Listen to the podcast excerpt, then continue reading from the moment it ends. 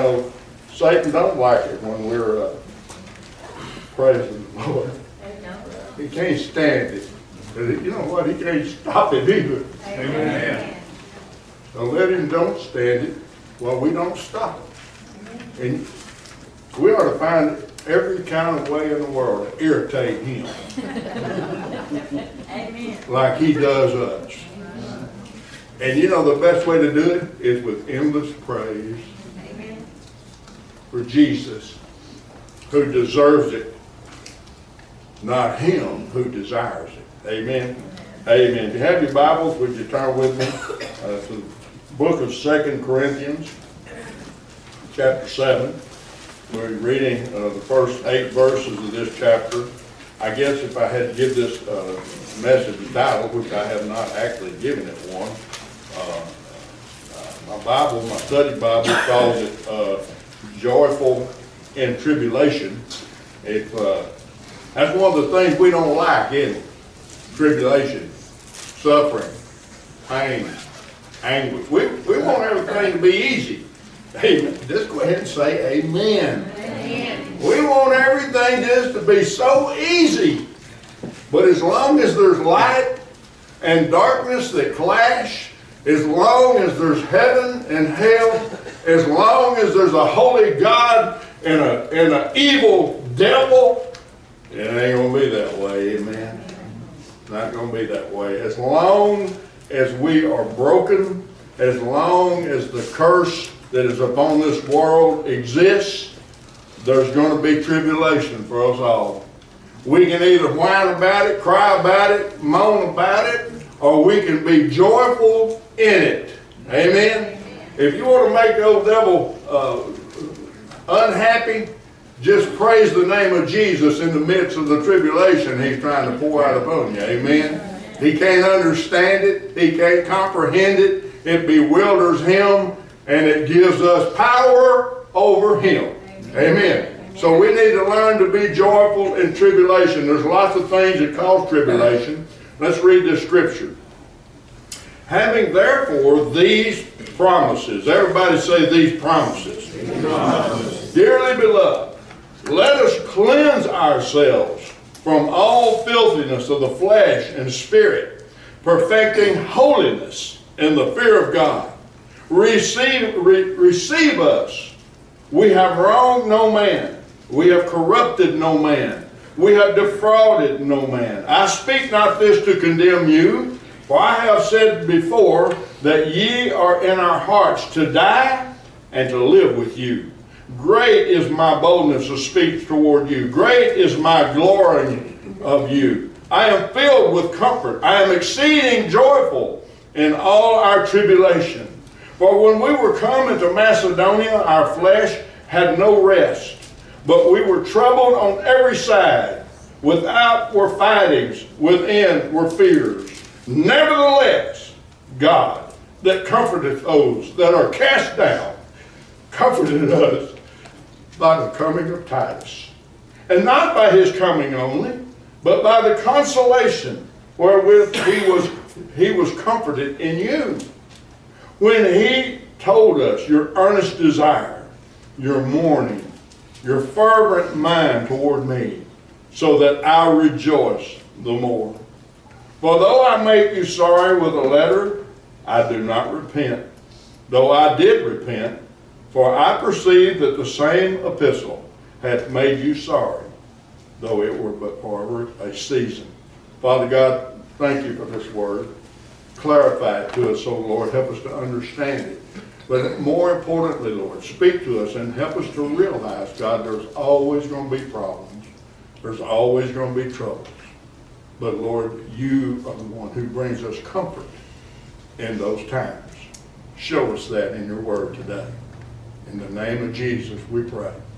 Amen. God has made us many wonderful promises. And I'm so glad that the scripture that Paul wrote to the Corinthian church here starts off about these promises. And it's because of these promises. Let me ask you a question. Do you believe and the promises of God? Amen. Do you believe God? Amen. Do you believe His Word? Do you believe that what He said He's going to do, He's going to do it? Do you believe those things? It would be wise if we all believe those things because to not believe those things is the lack of faith. And by faith, although we haven't seen all of this, we see it, we read it, we, we understand it is coming, and we know that the Lord Himself is going to accomplish these things. These things will come to pass. The Bible says that all of the promises of God are what? They're yea and amen. Second uh, Corinthians uh, chapter 1, verse 20, in this same text says, For all the promises of God in Him are yea, and in Him amen, why? Unto the glory of God by us. Amen? When we see the promises coming to light, we need to glorify the Lord our God. He loves our praise. He loves our worship. He loves it when we see Him and glorify Him and honor Him by telling everybody else what we've seen Him do. 2 Peter 3 and 9, he says this. The Lord is not slack concerning his promises, as some men count slackness, but is long suffering toward us, not willing that any one of us should perish, but that all should come to repentance. So the promises of God concerning us is that he is long suffering toward us and he wants to accomplish something in our lives through these promises. That's why it's important that we believe them. It's why it's important that we see them. It's why it's important that we know them so that when they take place in our lives, we can glorify Him and honor Him in it. And because His, His will for us is that we recognize Him, we come to know Him, we call upon His name, we repent to Him so that we do not perish and go to hell. Amen. That's God's desire for me and you. That's why we have the Word. That's why we have the church. That's why we have pastors. That's why He fills us with His Holy Spirit so that we are empowered to accomplish these things in Him. Not apart from Him, in Him. Amen? And so we got to be able to, to comprehend these things and know them. If we believe uh, Him and because of these promises, let us, He said, look at, at the end of this verse. He said, because you believe these promises, and if you believe these promises, you need to cleanse yourself. Huh? We need to cleanse ourselves. The Bible never tells us any time that the Lord takes us, like we do our little babies, runs us a tub of bath water, takes off our clothes, puts us in there, and takes a wash rag and soap and scrubs us down. The Bible does not teach us that God cleans us that way. Amen. The Bible does teach us, however, that when we come to Him, because we feel filthy, because we have sinned, when we come to Him, and repent. That's the part we really don't like to do. How many of you like to repent? I don't like it either. But I thank God that I can. Amen. I thank God for the blessing of a thing called repentance. Because it leads me to a place. You know what place it leads me to? Cleanliness in Him. Hallelujah. He shed his precious blood that we could be clean anytime, all the time, every time. What a Savior we have. And he says, if you believe these precious promises, because that's one of them, if you believe these things, you need to cleanse yourself from filthiness of the flesh and of the spirit. That means that not only do you need to clean the outer person, you need to claim the inner person, the spirit. Amen? Perfecting what? What is the reason we need to cleanse ourselves? Perfecting holiness. Holiness. Now, none of us feel very holy, do we? If we do, usually, and we proclaim it as self righteousness. But he says that he wants us to perfect holiness in the fear of God.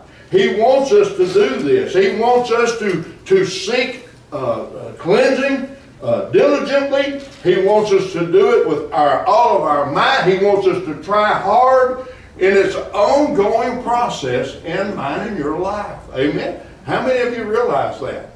The, our call to holiness is something that we have to strive for it's something that we have to seek after. It's something that we have to, to want because we know the promises of God that are yea and amen are going to only come to us if we present ourselves wholly to God. Well, it's easier to say, well, uh, as long as Jesus is in me, I'm holy. That's the way we get righteousness because our righteousness are filthy rags. But here, he says he wants us to perfect our holiness ourselves by becoming clean to God. Did you know I tell y'all this all the time when we have altar calls, and I tell you if you got sin in your life, come on up here and get it, lay it down before Jesus Christ. Let Him cleanse you. Let Him wash you in His blood, and you will get up from that altar clean and holy because you've obeyed Him. Amen. That's the way our holiness comes. We must try hard. It's an ongoing process, but it is very important to work toward the perfection of holiness. Why? Why do you say, do I need to be holy?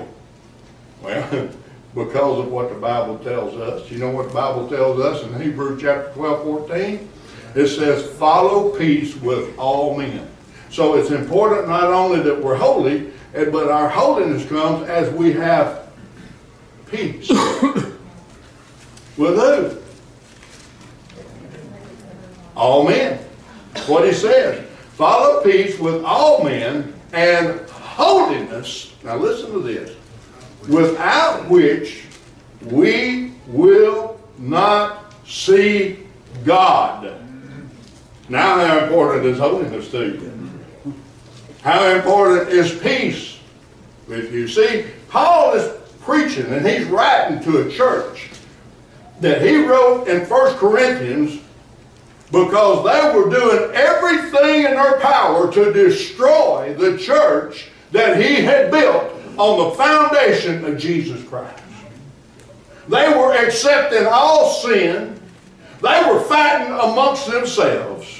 They had divided themselves into groups and cliques and cliches of age group, of wealth group, uh, and even of spiritual gifts. They were so arrogant, they were so proud, that they decided to just kick Jesus out of his church and take it over. Paul called it carnality. Paul is talking to these people. He had sent this scalding letter called First Corinthians. Read First Corinthians. You want to read a scalding letter to a church. Amen? Paul knew that what they were doing was going to destroy the church. What made Paul decide that they were going to destroy the church? Let, do y'all know anything about this church? You know what happened to it? Sister, Sister Shirley, tell them what happened to it.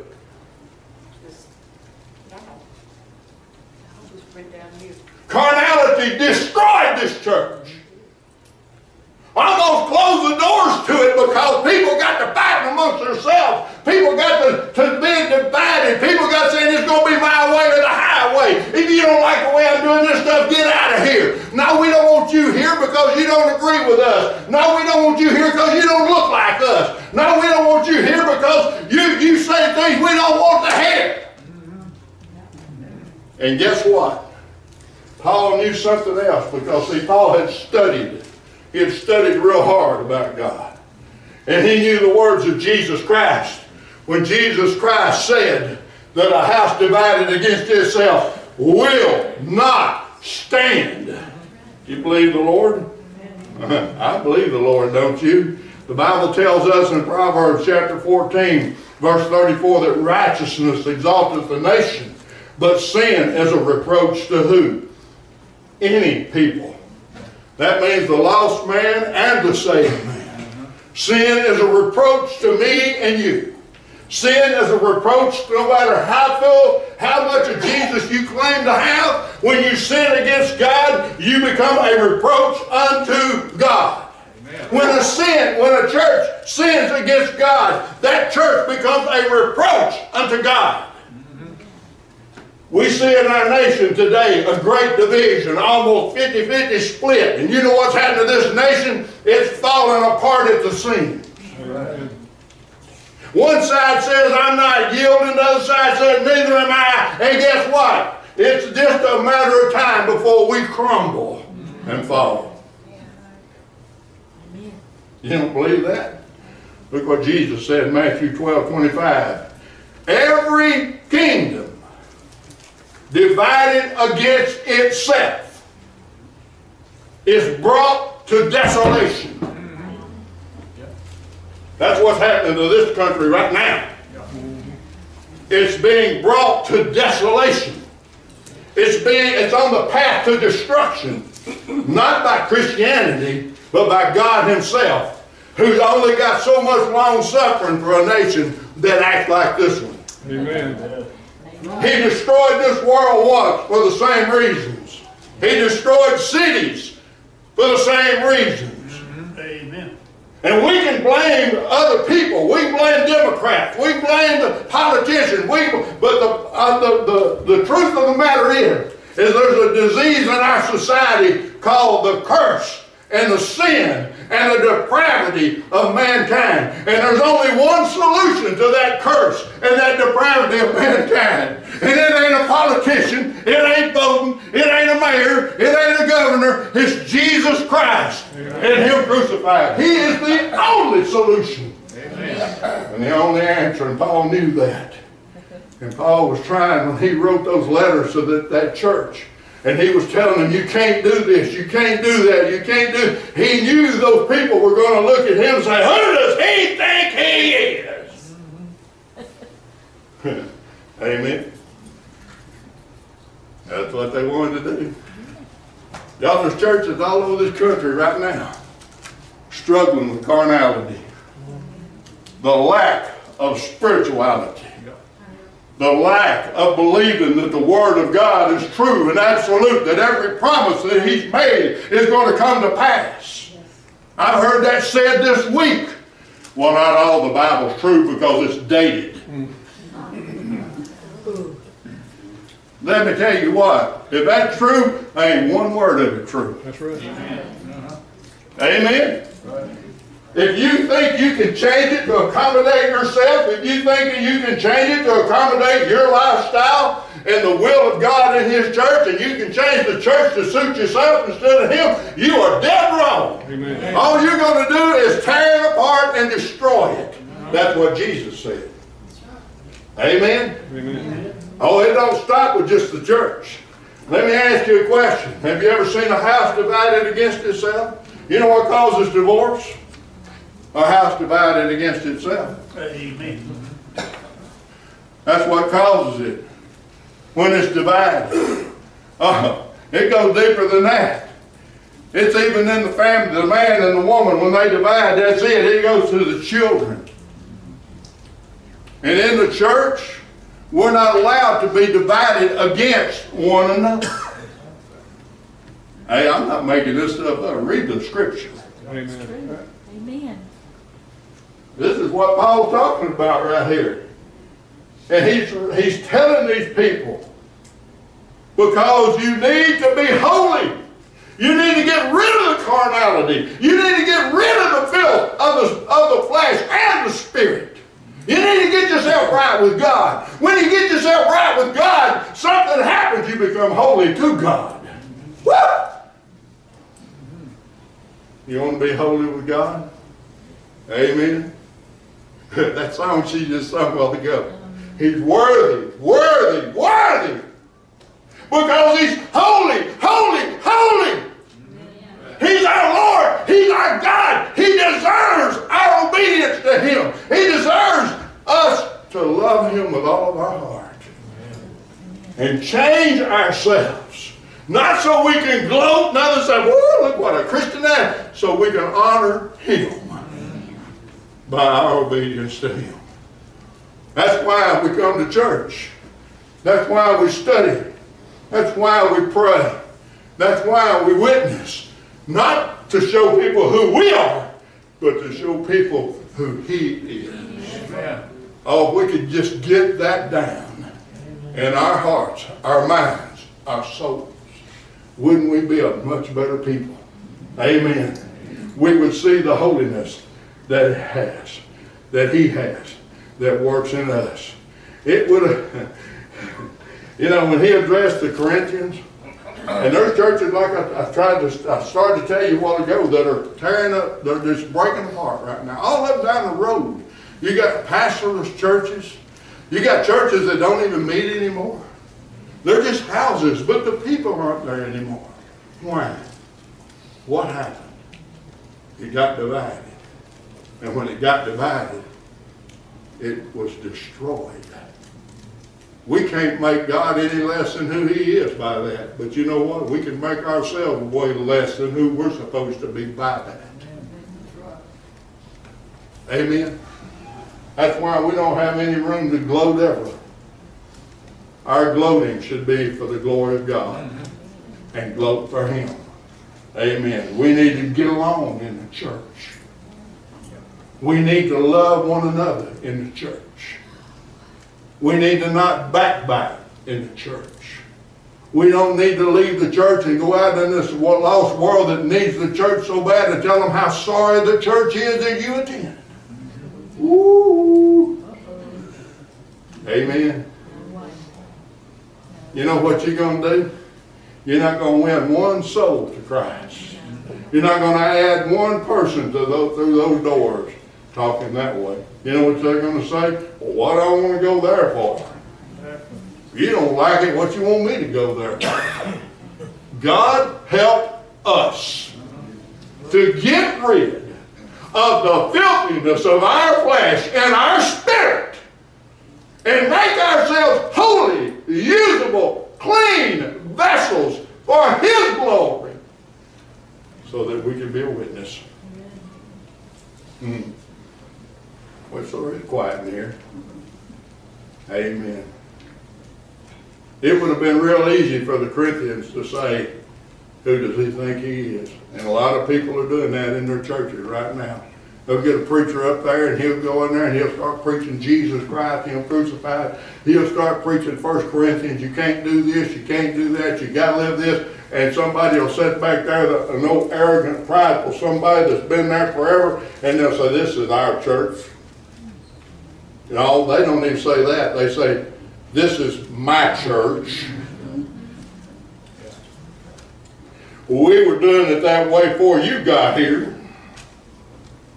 And we're going to do it now while you're here. And if you don't like it, we'll just vote next week and run you off. Did y'all know that's happening all up down the highway? Amen? There's churches that are letting their guards down. They're letting the promises, see, all the promises of God ain't about just us going to heaven. But some of the promises of God are promises He makes to us when we disobey Him. Mm-hmm. Those are promises too. They're guaranteed, by the way. And there's a lot of churches that are allowing all kinds of perversion into their church, and they're not holding anyone accountable for it. Y'all, we can't do that. We want them to come, but we don't make want to make them think that God's okay with what they're doing. Amen. Anytime we do that, we water down, sugarcoat the gospel of Jesus Christ Amen. that is meant to be honest, bold, blunt, truthful, so that the man of God or the, or the person who is, needs to hear it can hear it and realize I have done wrong. And when you preach it any other way, and you tell people it's okay to do what you're doing and God's okay with that, ooh, Lord help us all. You wind up with a godless church filled with godless people who are having a good time getting together and having things their way. But you know what? I can't go in there and shake my fist or take my belt off or take my gun and run them all. But let me tell you what will happen. If they don't see the truth, they're going to stand before that one that is holy, holy, holy. They're going to stand before him. And what they think ain't going to matter no more. But how they did it is going to matter a lot. And he's going to hold them accountable. Some of them he's going to say, I never knew you. And they're going to argue with him. But it's not going to do any good. So Paul writes these people. And in this second letter, something has changed from that first letter we need to examine this right here. Paul wanted these people to know that his goal for writing that first letter of scalding was to bring them to a place of repentance and reconciliation before God. I don't know why I preach bluntly like I do. You know what my goal is? It works for me. It's for you to know what you got to do. You've got to do. And to know that it's left up to you to do it. And that if you have sin in your life, the only way that sin is going to ever be cleansed is when you come to Jesus and bring it to him. It ain't going to come automatically. He ain't going to run you down and pour his blood on you. He wants you to come to him. That's Scripture. Jesus Christ said himself, Come unto me, all you who are burdened and heavy laden. And what will he do for you? He'll give you some rest. Amen. Rest for what? Rest for your soul that's been tormented by the sin in your life. You cannot claim to be a Christian and sin without being convicted of that sin. You want me to say that again? I'm going to. Y'all write this down. You cannot be a Christian filled with the Holy Spirit of God and commit sin and not feel conviction. Amen. Is that plain enough? Yeah, we all sin. But when we can sin without conviction, there's a big problem Amen. in our lives. Amen. Let me move on. Paul did not want to condemn them. He wanted to restore them. He loved them in Christ. And he bore a burden for them. He wanted them to glorify Jesus Christ. He wanted to lead them in that. He wanted to show them how to do that according to Scripture. And he wanted the Spirit of the Lord to overwhelm them, to fill them so that they can obey. That was his goal. That was his purpose. Amen. He wanted them to do that. And so he said, that's why when I wrote that letter, that first letter, I spoke to you boldly in that letter. You needed to hear the truth, not a watered down version. And you know what? He not only did that, he, he told them who wrote him the letter. Amen. Read 1 Corinthians. He calls a name. It's a woman's home, family that sent him a letter. They were concerned with what was going on in the, in the church. He publicized that in his letter to them. Chloe was her name. And he addressed the sins that she told him that was going on in that church. He needed to know. Amen. Not only did he need to know, Chloe was going to be held accountable because he put her name in the letter. Amen. he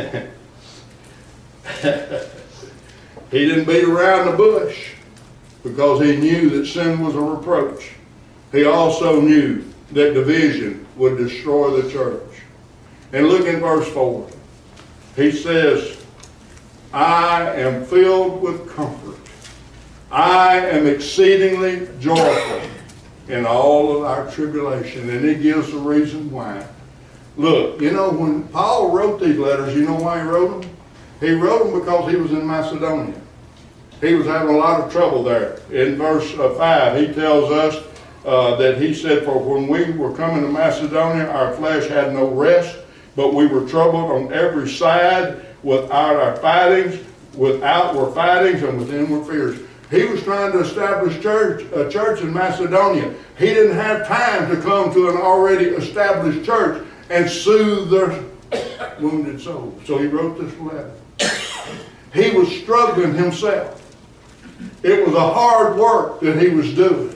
He had been called there by God. He went there according to the plan of God, but God didn't tell him how hard it was going to be, but he was finding out. There was much tribulation. There was much sadness. There was much fear that went on every day. The work of the Lord, y'all know what? as divided as this country is, you go out and start proclaiming Jesus and see what happens to you. Every one of you that's on social media, you start proclaiming Jesus when you see what the woke people are talking and you start introducing the name of Jesus and you see what they say to you. Amen? Amen. Paul's having a hard time all the time. But you know what? Paul couldn't go. But the Lord was still there. And Titus got to go to the Corinthian church. Now, I'm going someplace with this, so y'all all bear with me a minute. Paul couldn't go, but Titus could. And he did. And when he got there, he saw something that made him feel real good. See, they didn't have Instagram, they didn't have Facebook, they didn't have telephones, they didn't have none of that. So Paul didn't know what was going on until he saw Titus. Titus got there, and you know what had happened to those people in Corinthia, in, the, in Corinth? They had taken Paul's letter, they saw it, and they repented of their sin. And they had become restored back to God. Not all of them, but most of them. And when Titus came to see Paul, and Paul was so distressed in this work in Macedonia, yet he still loved these people. He still wrote to these people. He still yearned for these people. Titus came and told him. Amen. Nevertheless, verse 6 Nevertheless, God that comforteth those that are cast down comforted us by the coming of Titus, Jesus Christ in John chapter 14, go home and read John chapter 14, talk to us about the Holy Ghost. You know what he calls the Holy Ghost? The Comforter. The one that is sent to comfort us in our time of need, our time of sorrow. The Holy Ghost not only comforts us, it convicts us of our sin. He not only convicts us of our sins, He helps us understand the Word. He helps us go to a Scripture when we didn't even realize we needed to go there. And He pecked you on the shoulder and He said, I, You need to hear this. He prays for us when we don't know what to pray for. He intercedes for us when we don't know how to do it for ourselves. He is the earnest the down payment that secures us. He is our seal that holds us together for Jesus. And sometimes the Holy Spirit don't just poof like we think. Sometimes another spirit filled believer, God will send him where you can't go. And he'll bring him to you because you can't go there. And he'll bring you word of encouragement, a word that your prayers have been answered, word that people had had a revival in a place where you knew they were carnal again that revival had come. And when Paul heard this from this man, woo, his spirit was lifted up. And he wrote Second Corinthians to them. He poured out his heart, his soul. He told them how much he loved them, but he knew they needed to hear truth. He told them why he was bold. He told them why he hurt their feelings. He told them why they were mad at him because he loved Jesus and he wanted them to love Jesus. And he found all this out by a man named Titus who God had sent there in Paul's stead and had come to Paul to tell Paul it's okay in Corinth. Don't tell me we don't need a church. Don't tell me we don't need a brother. Don't tell me we don't need a sister. Because sometimes God, through the Holy Ghost, lets a brother or a sister hold you up, pick you up, comfort you, love you, feed you, pray with you, cry with you, laugh with you. Don't believe the lie that I don't need to be a part of a church. Titus is proof of that. Paul said, I am comforted because my brother came and told me that the things I feared, God has restored those people back to himself. Y'all, we need each other. But not just each other. We need Christ. We need the Holy Spirit. We need the Comforter. Because, see, if Titus hadn't had the Comforter in him, he could have comforted Paul. That's the way God works. That's why there's a church. And that's why there's a promise. Listen to me. That goes with his church. You know what that promise is? Jesus said, the gates of hell will not prevail against my church. That's why we got to keep it his church and not let it become my church had a fellow that asked me the other day, he said, how's things going at your church? I said, I don't have a church. But the Lord's church at Lake Country is alive. Now we got to keep it that way. How? By listening to God. By not letting anything ever tear the sacredness of unity down. To be in one mind one accord with one mission. Listen to me. One mission is to do the kingdom work of God. You know what that is? It's a ministry He's given every one of us. I told y'all about this last Sunday. I'm going to say it again. It's called the ministry of reconciliation that is given to every one of us. God in us, reconciling a lost world unto himself. That is our mission. That is the church. That is who we are. And we need to love one another. We need to cling to one another. We need to have fellowship with one another. We need to take all of that open. what so-and-so said about me and flush it down the toilet and give it back to the devil. And we need to call on the name of the Lord and get over some things and make things right with our brothers and sisters. Why? Because a house divided against itself will not stand. And you say, well, that just one or two, that's all it takes to get the ball rolling. And if it's not handled, there we go. We need to use that Troy philosophy but God. We need to introduce him into our lives Amen. to handle all those situations. But God, comforted Paul. And he used Titus to do it. We need each other. Would you stand? Maybe you're here today. I just explained to you the best way I know how about how important it is you be a part of a church. It's time to quit being on the outside looking in. It's time to commit yourself to the work of God. It's time for you to become a part of His church, a part of a group of people, a fellowship of believers that He has drawn you to Listen to him. He didn't draw you here for no purpose. He drew you here for a reason. And you keep coming for a reason. And that is he wants you to work here. He wants you to work for him here, with him here. And we need to work together. Because you know what? This nation is falling apart. and the work of reconciliation, the ministry that he has given us through the Spirit, is falling way behind. We need to continue to do that. And we can't do that if we're out of his will by being angry with a brother or a sister.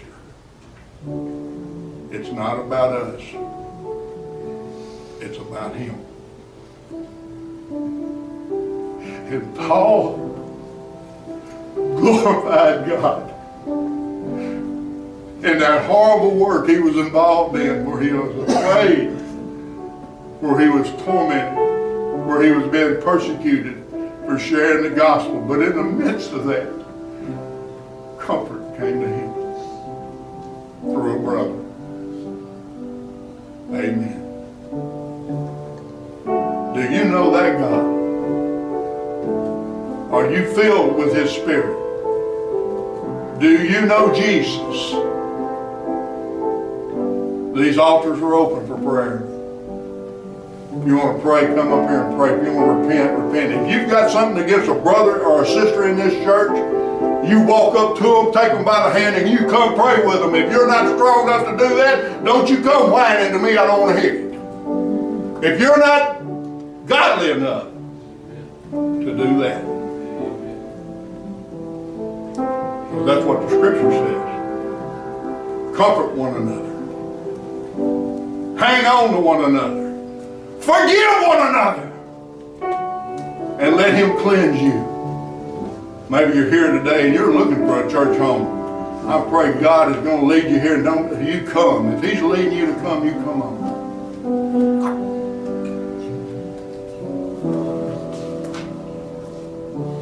Maybe you just got sin in your life and you know it.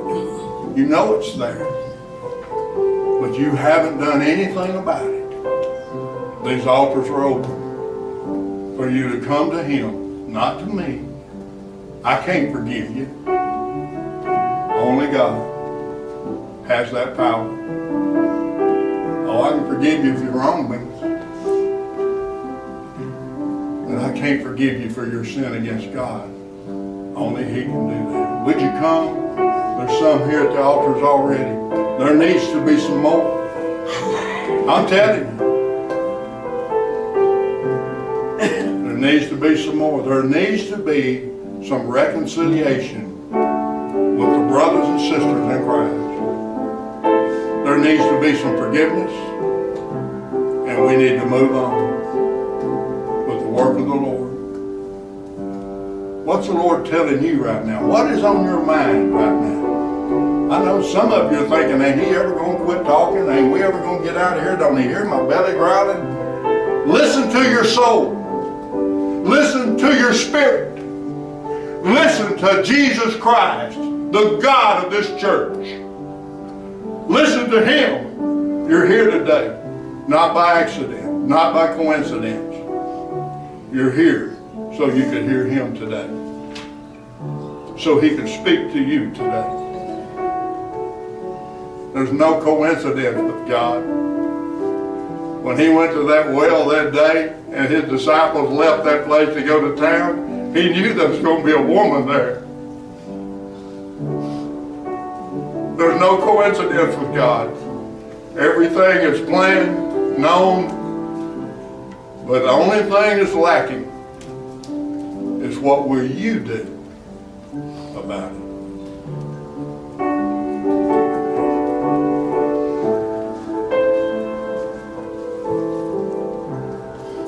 It's an invitation to almost over.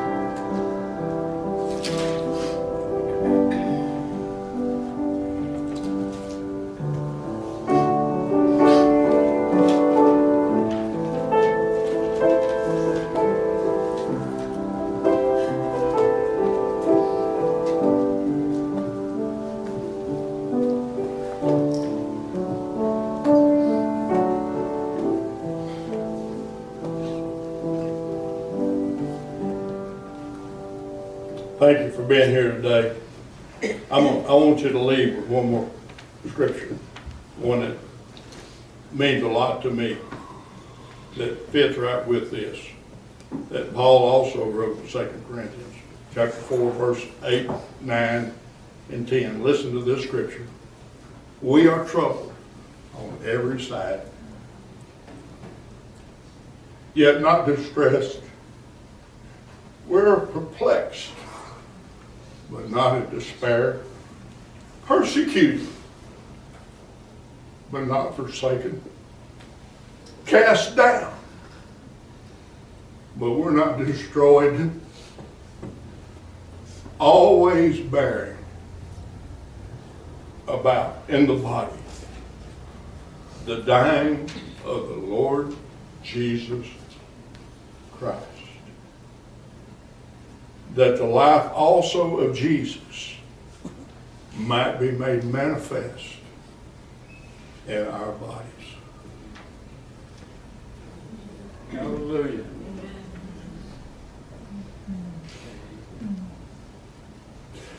You're dismissed in the fear of the Lord. Take that scripture with you. Cling to it. God bless you all.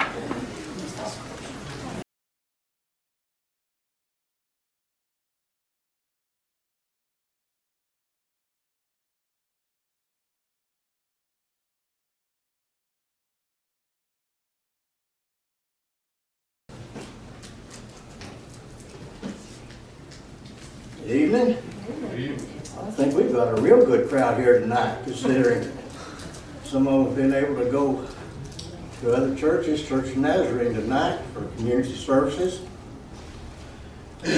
so, Jeff, good to see you here. I don't know if you'd come if you'd known Brother Jerry wasn't going to be here. Did you tell him? You didn't tell him? well, turn to Matthew chapter 16. Matthew chapter 16. Let's see if I can find it here.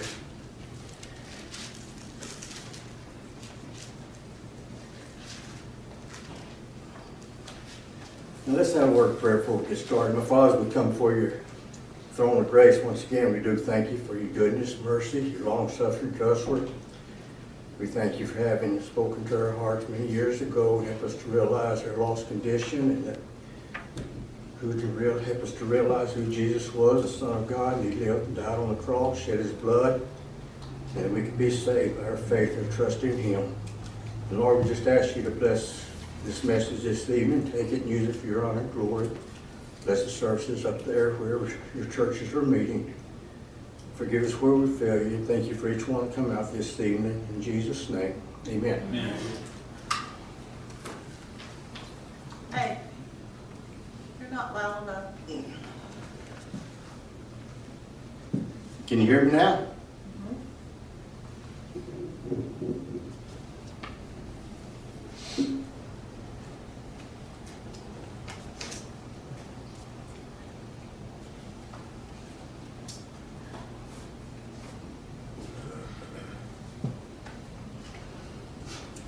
why my nose always starts running whenever I get up here.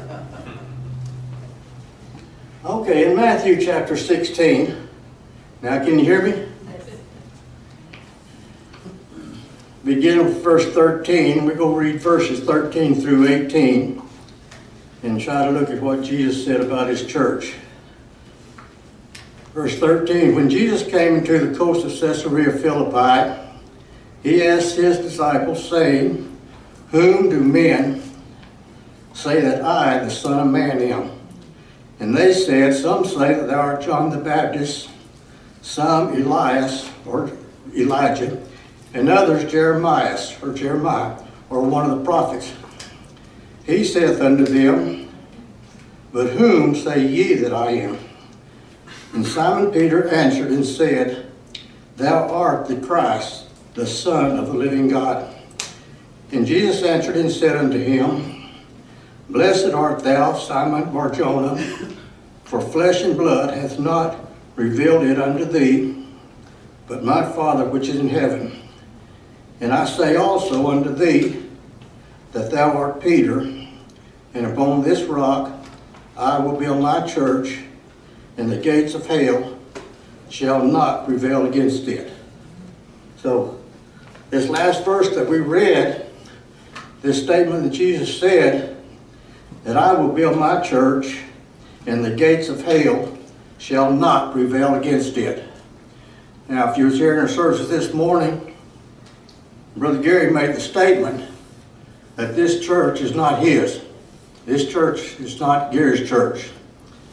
And that sign out there, and then this sign back here behind me, that says Lake Country Baptist Church, whatever the name may be on the building, that's not what makes the church up. The church is based, uh, made up of what Simon Peter had to say.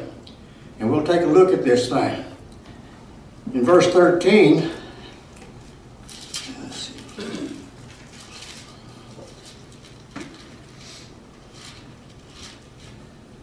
Verse 13, when Jesus came into the coast of Caesarea Philippi, he asked his disciples, saying, Whom do men say that I, the Son of Man, am?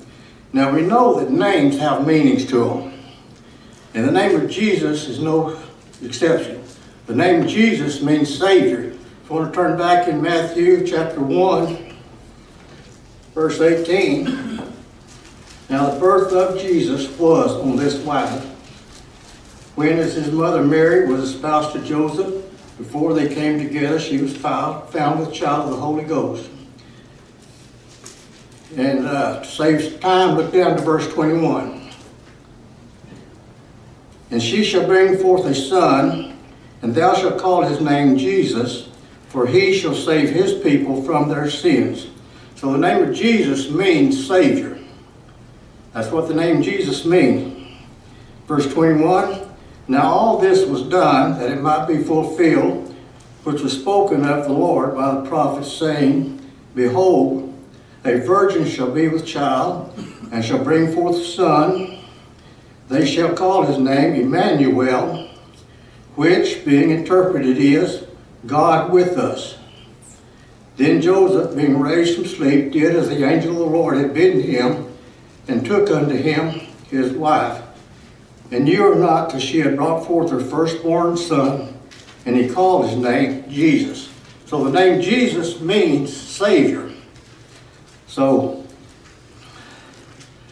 verse 13, back in chapter 16, when Jesus came to the coast of Caesarea Philippi, the name Jesus means Savior. And then uh, he asked them the question, Whom do men say that I, the Son of Man, is? They give him all different kinds of answers. Well, some people say that you're John the Baptist. Some say that you're Elijah. Some say that you're Jeremiah. Then Jesus asked them this question, verse 15, But whom say ye that I am? And Simon Peter answered and said, Thou art the Christ, the Son of the living God. So, and the word Christ means anointed. So Jesus Christ is the anointed one sent by God to be the Savior of the world. Uh,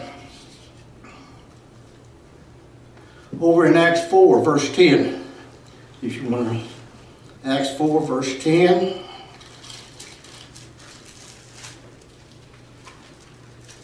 Uh, let's see.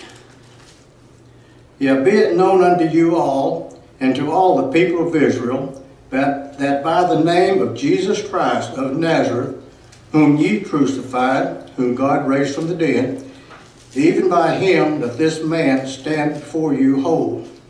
Now it's talking about uh, the lame man that was healed whenever Peter and John went down to the temple to pray.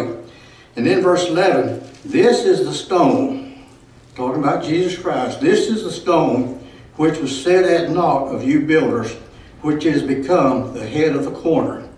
Neither is there salvation in any other, for there is none other name under heaven given among men whereby we must be saved.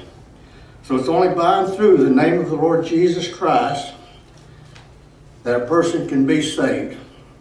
And there's not a Baptist way, a Methodist way, a Pentecostal way. It's all through the Lord Jesus Christ and that's what makes that's what makes Christianity different from false religions and teaching.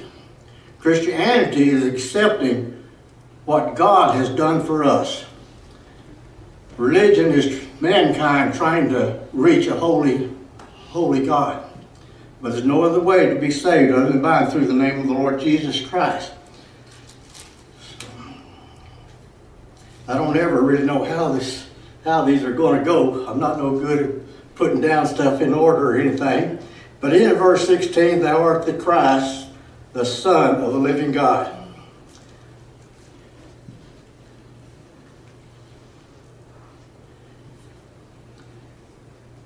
Verse 17, And Jesus answered and said, Blessed art thou, Simon Barjona, flesh and blood hath not revealed it unto thee, but my Father which is in heaven.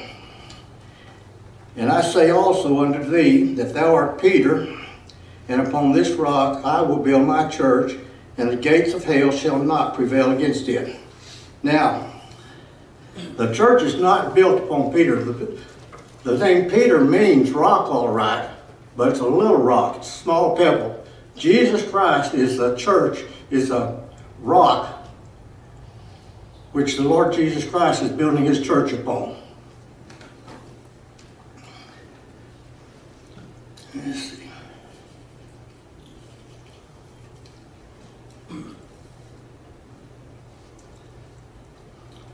Um, look over in look over in First John chapter two.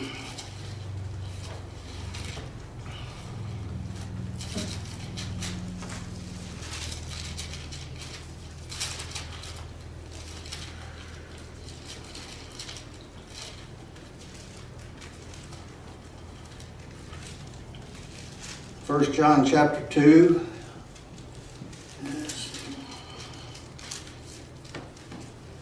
Begin verse 18. Now, whenever you hear,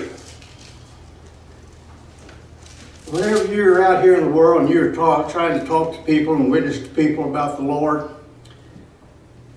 some of these denominations, even though they may use the name of Jesus, they are not necessarily talking about the Jesus that we believe that was born of a virgin, lived a sinless life.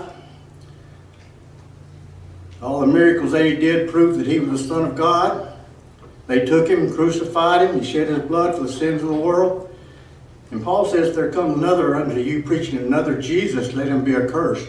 So, in, in these warnings here in the Bible, there are four air admonitions for us teaching. So look here in verse 18. 1 John 2 verse 18. Little children, it is the last time, and as you, as ye have heard that Antichrist shall come, even now are there many Antichrists, whereby we know that it is the last time.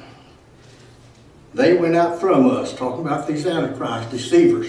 They went out from us, but they were not of us. For if they had been of us, they would no doubt have continued with us.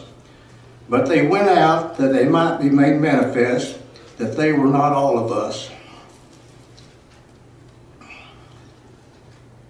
But ye have no unction from the Holy One, and ye know that all things, and ye know all things. I have not written unto you because ye know not the truth, but because ye know it, and that no lies of the truth. Who is a liar but he that denieth that Jesus is the Christ? Remember the name Jesus means Savior, Christ means anointed one. That denieth that Jesus is the Christ. He is Antichrist that denieth the Father and the Son. Whosoever denieth the Son, the same hath not the Father, but he that acknowledgeth the Son hath the Father also. And then look over in uh, look over in chapter four, same book.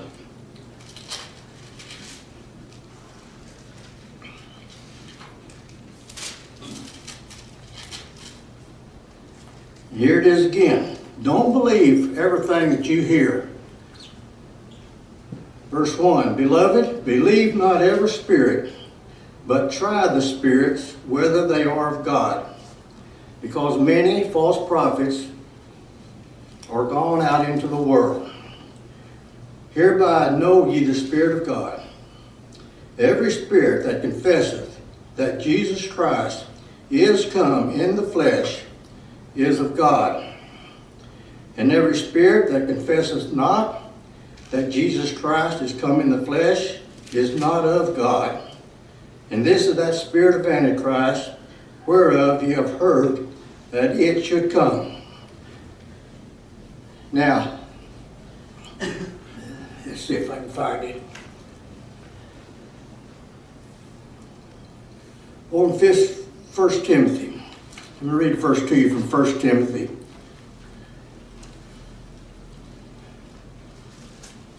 First Timothy chapter 3, verse 16.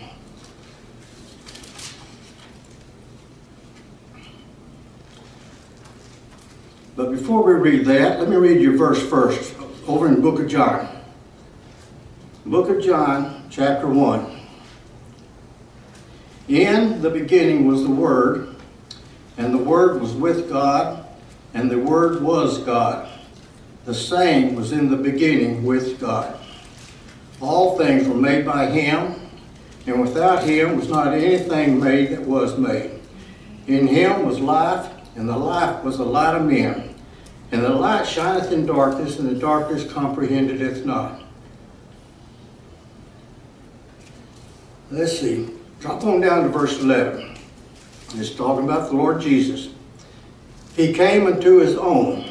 He came into the nation of Israel. And they said, We'll not have this man reign over us. Take him away. Crucify him. So he came into his own, and his own received him not.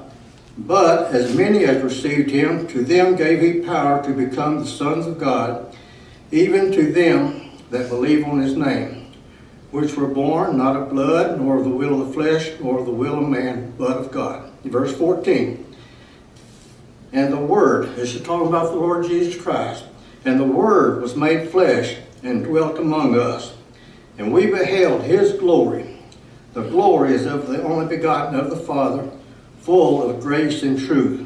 So the Word was made flesh and dwelt among us. There was a set time in history, in mankind's history, when God had a son. And we read about that over in, uh, over in Matthew chapter 1 a while ago. Look over in, um, look over in Galatians. And then we'll come back to Timothy, which we haven't read yet. We're in Galatians, verse 4. But when the, uh, Galatians chapter 4, verse 4. But when the fullness of the time was come, God sent forth his Son, made of a woman, made under the law, to redeem them that were under the law, that we might receive the adoption of sons. So God himself took upon himself a flesh and bone body to be able to die for the sins of mankind. And then now look over in 1 Timothy, 1 Timothy 3.16.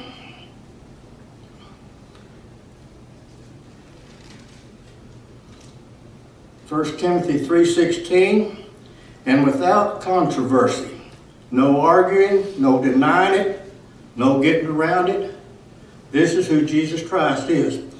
And without controversy, great is a mystery of godliness.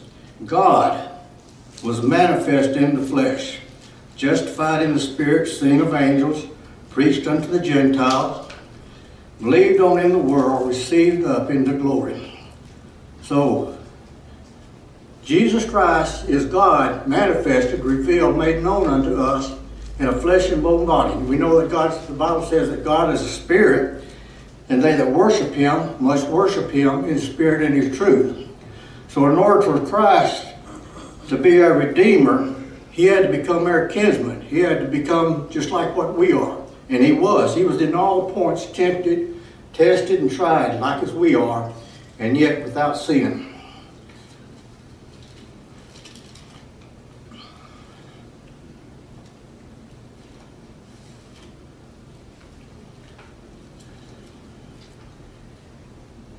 Okay, back here in Matthew, verse 16.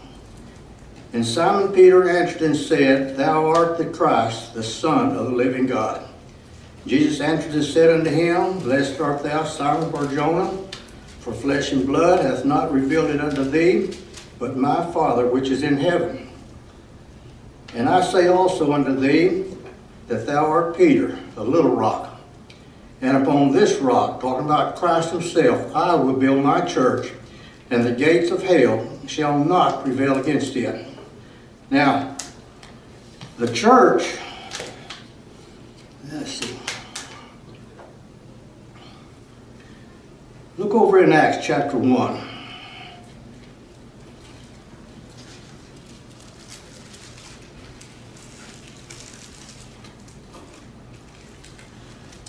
before we get over there to chapter 1 over in Acts, where it says, I will build my church. The word church comes from the Greek word, and I'm not sure if I'm going to pronounce it right. The best I understood Google to say how to pronounce it was ecclesia. The two letters EK means out of, then the last part of that word, ecclesia, means to call. So the church has been called out. The church is called out. Whenever Moses led the Israelite people out of Egypt, Israel was a church. They were called out. They were being called out of Egypt. And that's what the, the word church simply means, called out. Now, we have uh, here in our church uh, building and grounds committee. And I'm not sure how many is on that grounds, building and grounds committee, five, seven people. So in a sense, those that are on the building and grounds committee, they are a church. They are called out from the rest of the congregation to take care of building and grounds to see what needs to be done. So that word church just simply means to call out. So it says, I will build my church, and the gates of hell shall not prevail against it. Now ever since, we know if you read your Bible very much, you know that the Old Testament prophets, many of them were persecuted. We know about Daniel. We know about Shadrach, Meshach, and Abednego in the, in the den of lions, being thrown into, thrown into the fiery furnace. Daniel in the lion's den. I might have made that statement wrong, three, three Hebrew children in the fiery furnace, and Daniel in the lion's den. Now, is that correct? Yep. okay. But all through the history of the church, it has been persecuted. And even today, from what I understand, the church is still being persecuted. And whenever I'm talking, whenever I say the church, I'm not talking about Okay, here in Atlanta, Texas, Queen City area, we've got what is uh, called the Church of God. We've got what is called Church of Christ. We've got what is called the Church of the Lord Jesus Christ, Latter-day Saints. So if, as I say the word church tonight, I'm not talking about any denominational church. I'm talking about the church that the Lord Jesus Christ said he was going to build and that the gates of hell will not prevail against it. Now, over in Acts chapter 1, verse 4,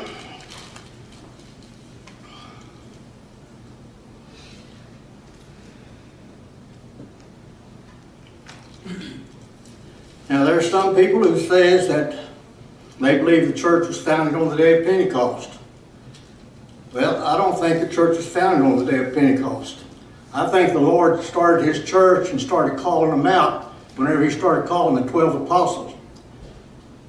So he, was, he separated the 12 apostles and he was with them, teaching them a lot of things those three, three and a half years before he went to the cross. So in Acts chapter 1, beginning with verse 3, this is talking about Jesus, to whom also he showed himself alive after his passion or suffering, died on the cross, by many infallible proofs, being seen of them forty days, and speaking of the things pertaining to the kingdom of God. Now these forty days that he was with them, in and out, he shared with them things pertaining to the kingdom of God. And we don't have everything, we don't have everything that was done or said, but here in verse 4, and being assembled together with them, commanded them that they should not depart from Jerusalem, but wait for the promise of the Father, which saith he, Ye have heard of me. Now that promise that Jesus told them about, that's going to come the Father, that was the Holy Spirit. You read all about that over in John chapter 14, 15, and 16. A lot of information in those three chapters about the Holy Spirit. And it says, verse 5, For John truly baptized with water, but ye shall be baptized with the Holy Ghost not many days hence.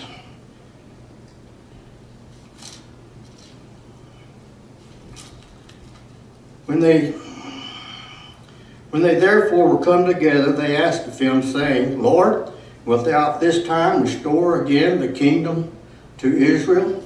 So Benjamin. I don't think this was really an unusual question for them to ask because Jesus had been talking to them for 40 days and talking to them pertaining to the kingdom of God. And so they, they asked him, well, are you ready to set up your kingdom now? And Jesus told them in verse 7, It is not for you to know the times or the seasons which the Father hath put in his own power, but ye shall receive power. After that the Holy Ghost is come upon you, and ye shall be witnesses unto me, both in Jerusalem, all Judea and Samaria, and unto the uttermost part of the earth. And when he had spoken these things, while they beheld, he was taken up, and a cloud received him out of their sight. And then as you get on over into, uh, as you get on over into chapter 2, look over in chapter 2.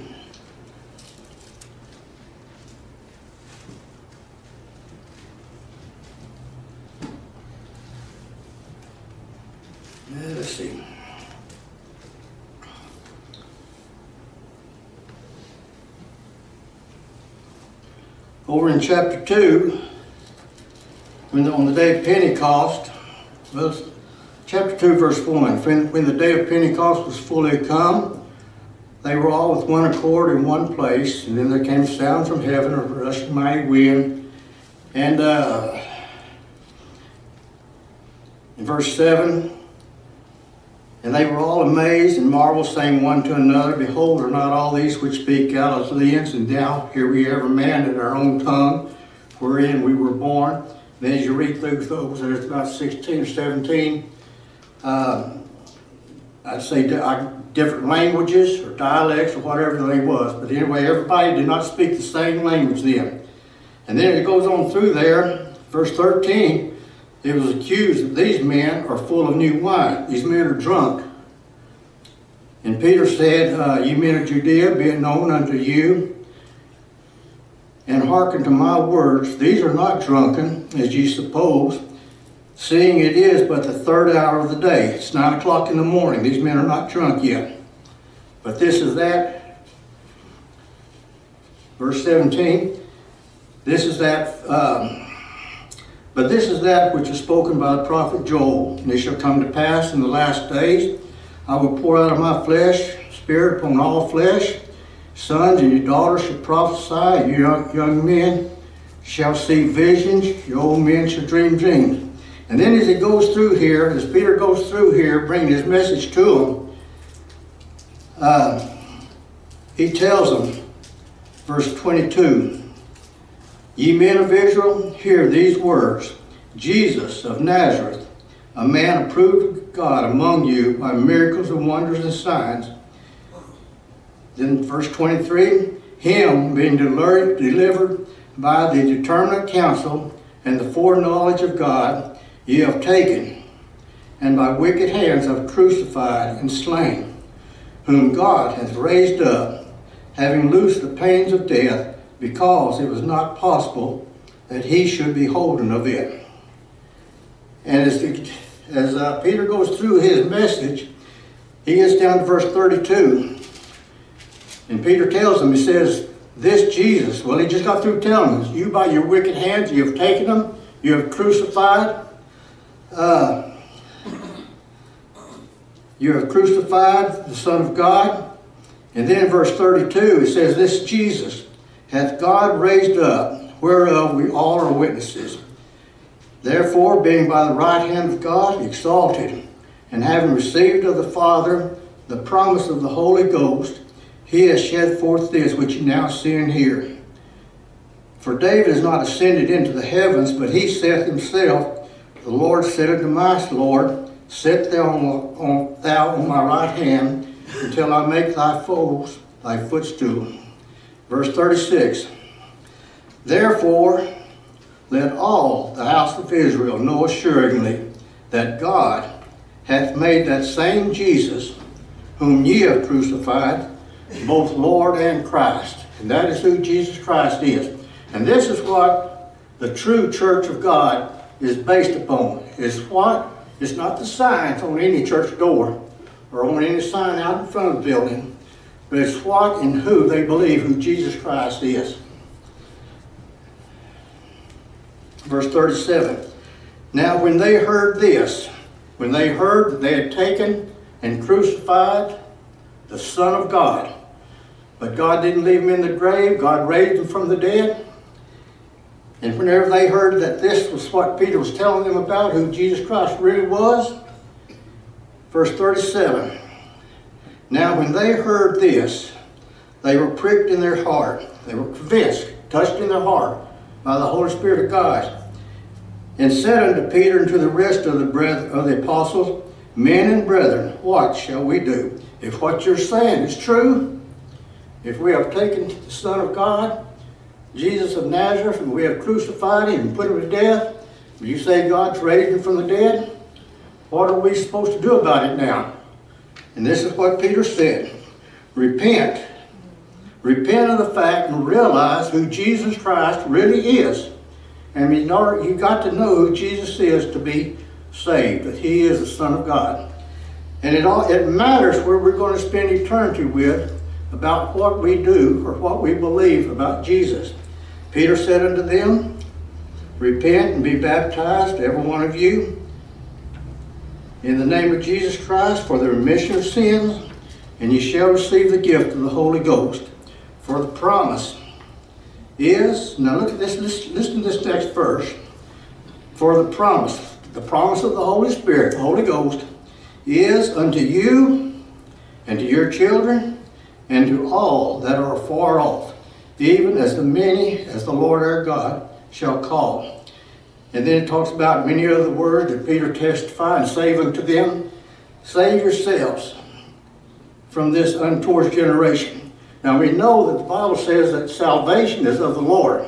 So whenever you see the word save, that's not always talking about saved as far as pertains to salvation. So Peter says, save yourself, deliver yourself, come out from other, all these other unbelievers and realize who Jesus Christ is and put your trust, your faith in Him. So he says, Save thyself from this untoward generation. Then they that gladly received his word were baptized. Same day they were added unto them about 3,000 souls. So, look over in, uh, look go back in Romans. Well, let's look Let's look over next verse. while we're there next. Acts chapter 16.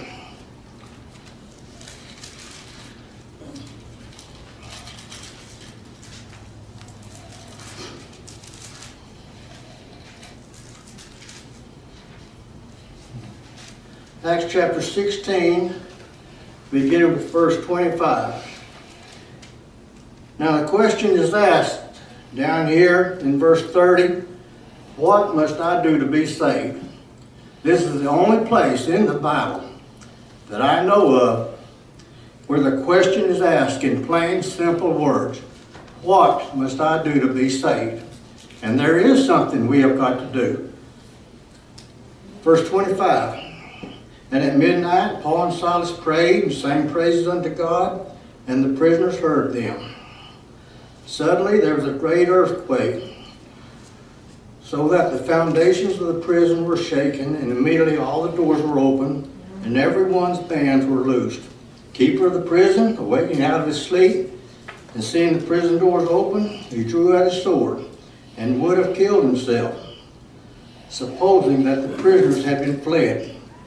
And Paul cried with a loud voice, saying, Do thyself no harm, for we are all here. Then he called for a light, sprang in, came trembling, and fell down before Paul and Silas, and brought them out, and said, Sirs, what must I do to be saved? There is something we have got to do if we're going to be saved. And this is the answer. And they said, Believe on the Lord Jesus Christ, and thou shalt be saved and thy house. Believe on the Lord Jesus Christ. Put your faith, your trust, in Jesus Christ, in Him only, realizing who He is, what He's done for us. And we can't just go through here and pick and choose what we want to believe about Jesus. Everything that the Word of God tells us about Jesus, we've got to accept it. We don't have a choice of just picking out what we believe about it and discarding other things. Amen. So, this question, what must I do to be saved? And they said, Believe on the Lord Jesus Christ, and thou shalt be saved. So look back in Romans chapter 10.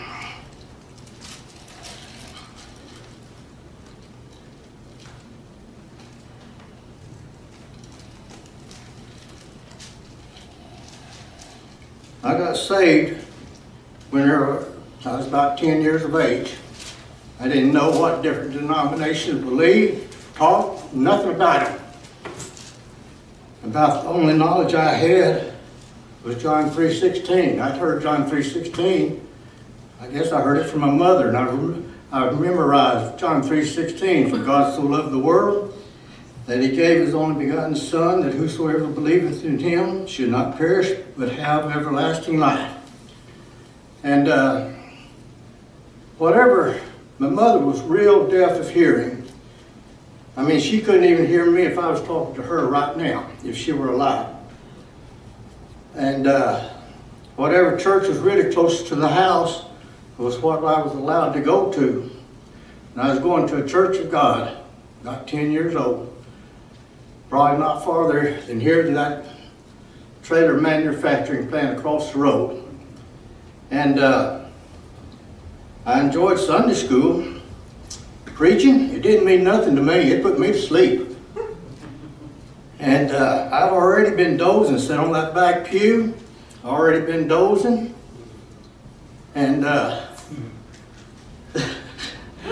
and just like that, snap of a finger, I was wide awake.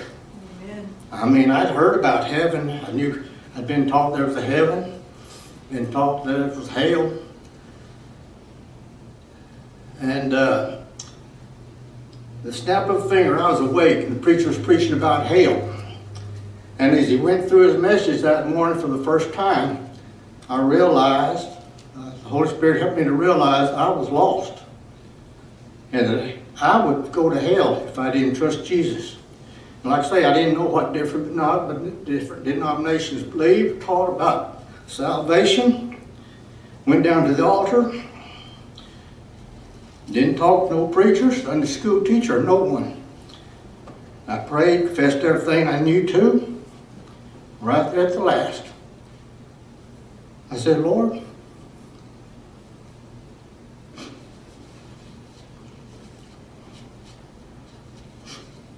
please don't let me die and go to hell. And whenever I said those last few little old words, all the, all the burden guilt that I'd ever had was gone. Amen. And I never did doubt my salvation. I never have, except one time.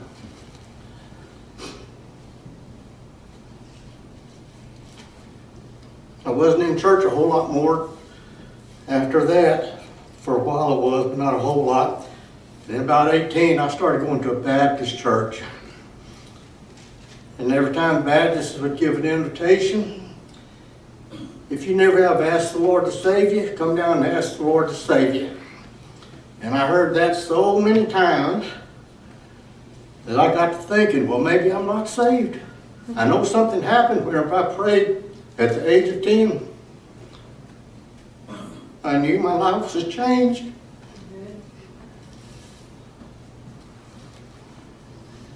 So over a period of a, of a year.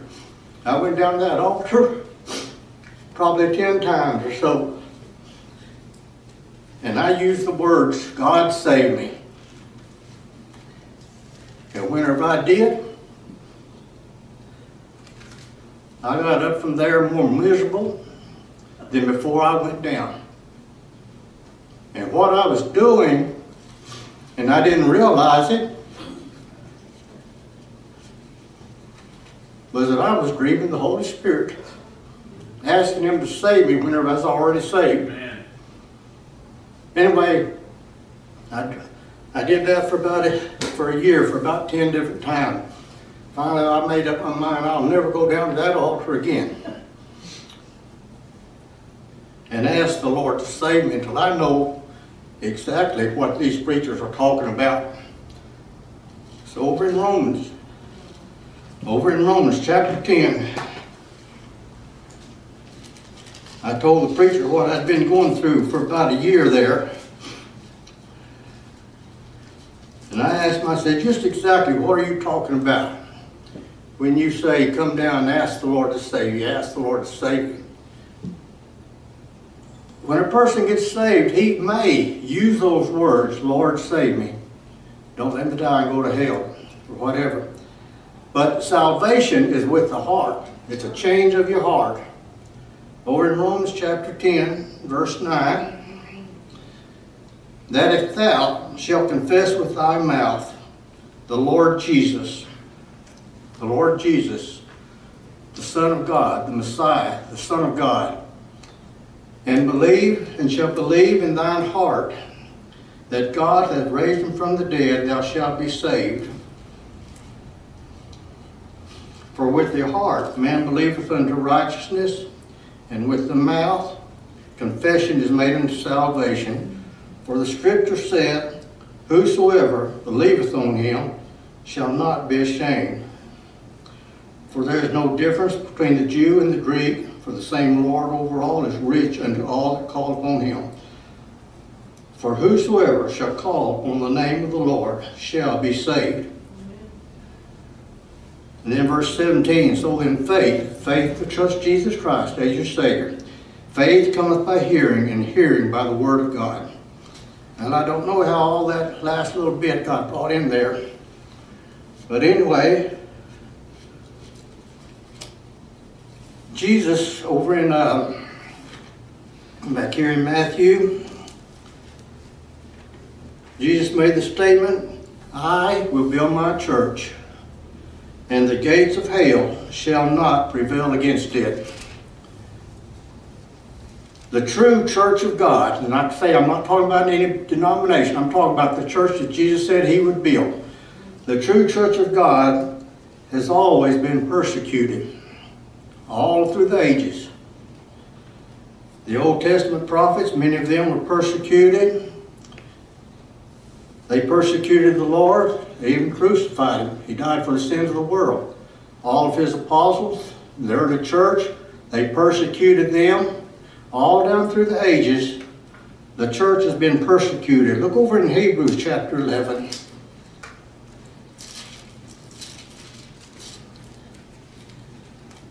Hebrews chapter 11.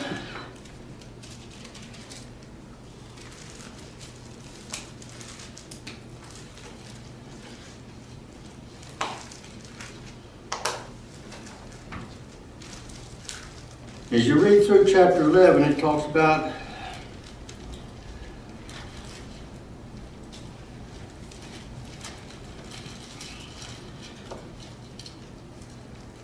It talks about faith.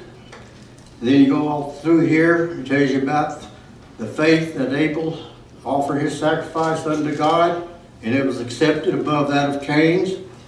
Gets down to Enoch, translated, he should not see death. Then talks about Noah Abraham, Sarah, and you get on down here to verse 32.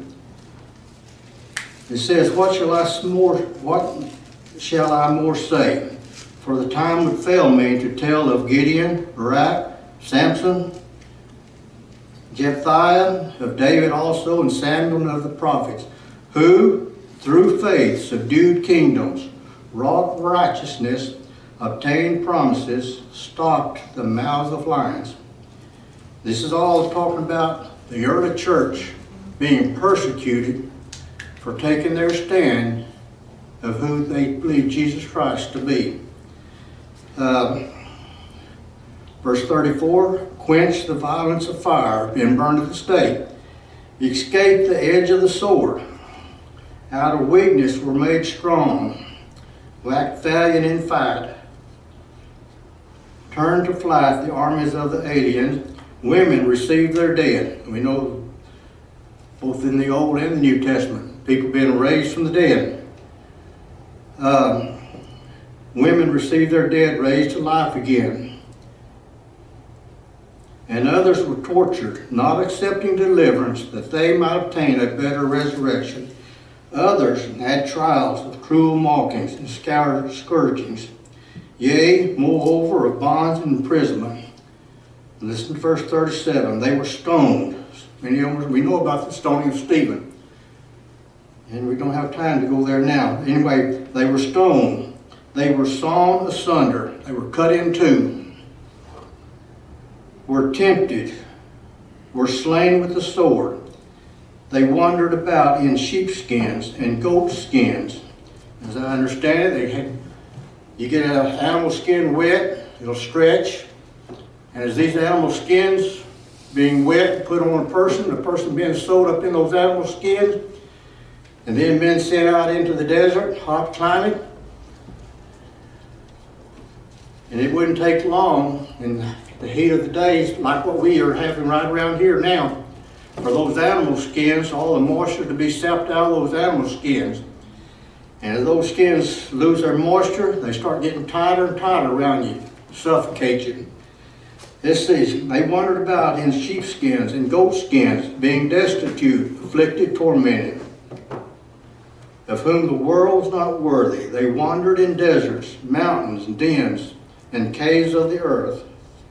And these all, having obtained a good report through faith, received not the promise. God having provided some better thing for us, that they without us should be made perfect. So You know, over in Acts chapter 20, verse 28 and 29, I'll read it. Acts 20.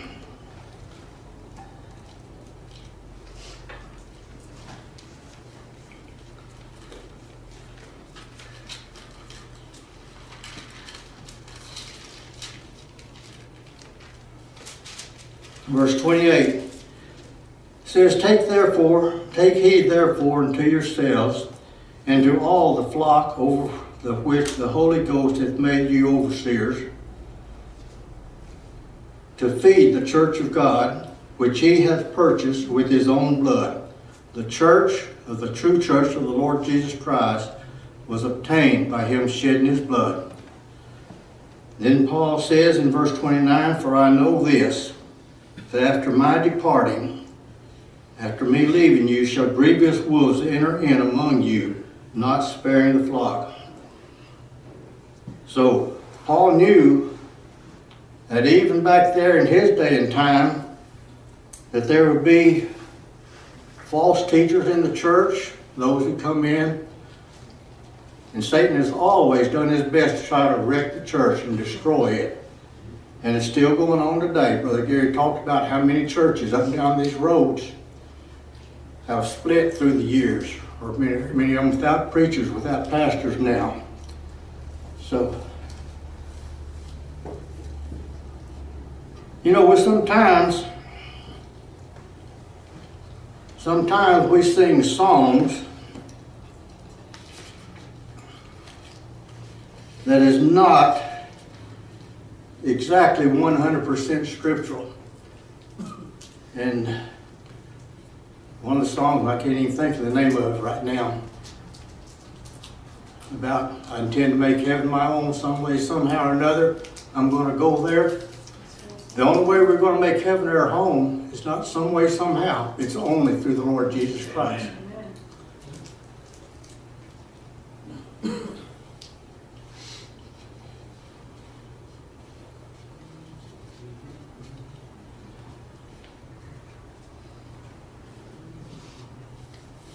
I was debating whether whether to read a poem or not. Go ahead.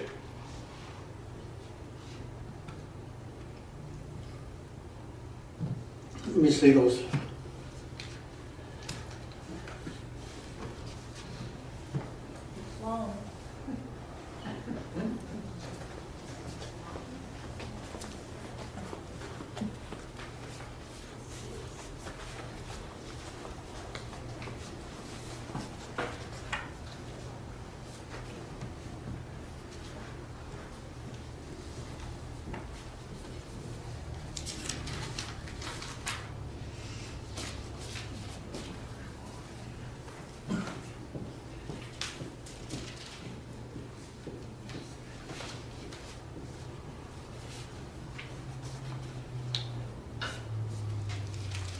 Anybody want a copy of this poem that I'm going to read right quick?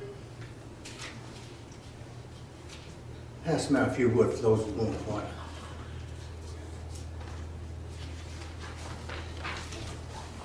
The title of this poem is The Church.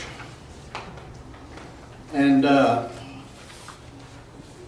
the Lord's Church, down through the years, down through the ages, has had a lot of different names. And like I said, it's not the name that's behind me. Lake Country Baptist Church, or it's not the name of it that's over any doors of a church that makes it a New Testament church that the Lord said He would build. It is what is preached and proclaimed from the pulpit about who Jesus Christ really is. Now, I'm going to read this poem. If you got two pages to your poem, you had to start at the back of the second page first, start off with. now I'm not saying, I'm not saying every single thing in here is scriptural. He gives, he has references to the side of it, but you're invited to take a look at it and see for yourself. But I do know this one thing. The true church of the Lord Jesus Christ it's not no Protestant church. It didn't come out of nothing. Jesus said he would build his church, and the gates of hell would not prevail against it. So, when Adam's whole apostate race lay helpless and undone, God promised them salvation through the merits of his Son. The Godhead had devised the plan to set the sinner free the son, agreeing he would die, the sacrifice to be. The covenant of redemption was the surety they were given that all who put their trust in him should find a home in heaven. When something like 4,000 years their weary course had run, God sent the Baptist to proclaim the advent of his son. That's not talking about no Baptist church, that's John the Baptist. When John his mission had fulfilled, and all Judea had heard, a people was made ready for the coming of the Lord. Then Jesus came and was baptized of John in Jordan's flood, and thus fulfilled all righteousness, so says the Son of God. He called his chosen from among those whom John had baptized unto the mountaintop where he, his church, then organized. When God had set the members in, the apostles were the first, then prophets second, teachers third, for all had been immersed. He gave his supper to his bride to keep till his return, when at the table of the Lord his body to discern. The Great Commission soon was given to those thus organized. He sent them out into the world to preach and to baptize. We see them in an upper room, it being their conference day, and having business to transact, they all knelt down to pray. Soon after prayer, the votes were cast and ratified in heaven. Matthias received the bishopric and was numbered with eleven. We see the church with one accord, assembled in one place, endued with power of other tongues to preach to all the race. In matters touching fellowship, to the laws of Christ they yield, and when a member's disciplined, there is no higher appeal. Now, from here on out, I'm not saying that the Baptists are the only ones. There's a lot of denominations. There's several different denominations besides Baptists that believe that salvation is by grace in Jesus Christ and who Jesus Christ is. Okay, the 12 were gospel preachers true, and Baptists, we might say, because they preached the doctrines then that Baptists preach today. They preached imputed righteousness of Jesus Christ to save, that all who put their trust in him eternal life should have. God does not give eternal life for that which we have done, but through imputed righteousness, this life is in his Son. Tis true, those who maintain good works, he surely will reward. But that is not eternal life, salvation's of the Lord. If this life is eternal life, the purchase price all paid, the child of God could not be lost since God, the covenant made. This church, talking about the church of the Lord Jesus Christ, this church has stood since organized, but Jesus Christ its head and it shall stand forevermore. So God the Father said, Go search the records of all sects, with me you must agree. There none, there's none but Baptists that can prove their faith since 33. Please read each scripture on the right and make a careful search and be convinced by scripture proof this is the Baptist church. Now, like I said, that name, Baptist, it's not going to save you. That's right. No church is going to save you. No denomination, nothing. It's only through Jesus Christ. And whatever the Lord's church has been called through the ages, it's still in existence, it's still going forth. And whenever whenever we come here about five years ago, I had to remind myself now, Lord, you said that you was going to build your church and that the gates would not prevail against it. Now, I know there's going to be other churches closer to me where I live than driving 25 miles to Texarkana. And we come to this church here probably about six months before we ever joined. And I still believe we've been led here by the Lord. But salvation is not in no denomination, Baptist, Methodist, Pentecostal, whatever. It's in the Lord Jesus Christ. And we do pray, which hopefully that every single person here has been saved by and through the shed blood of the Lord Jesus Christ. Amen. Brother James, will you lead us in a word of prayer and we'll be dismissed, please. Father God, we thank you for the message we've heard tonight, dear Lord. Just pray, Lord, that we just take it to heart and and, uh, and that it soak in there, Lord. Just uh, thank you for Sam there, Lord, uh, stepping up here tonight to uh, take uh, take Brother Gary's place as he's absent there tonight, dear Lord. Just be with us as we go through this week. Be with the sick and the bereaved, heal and comfort them the way only you can do.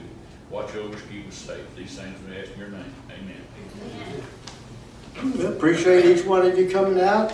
The Lord bless you.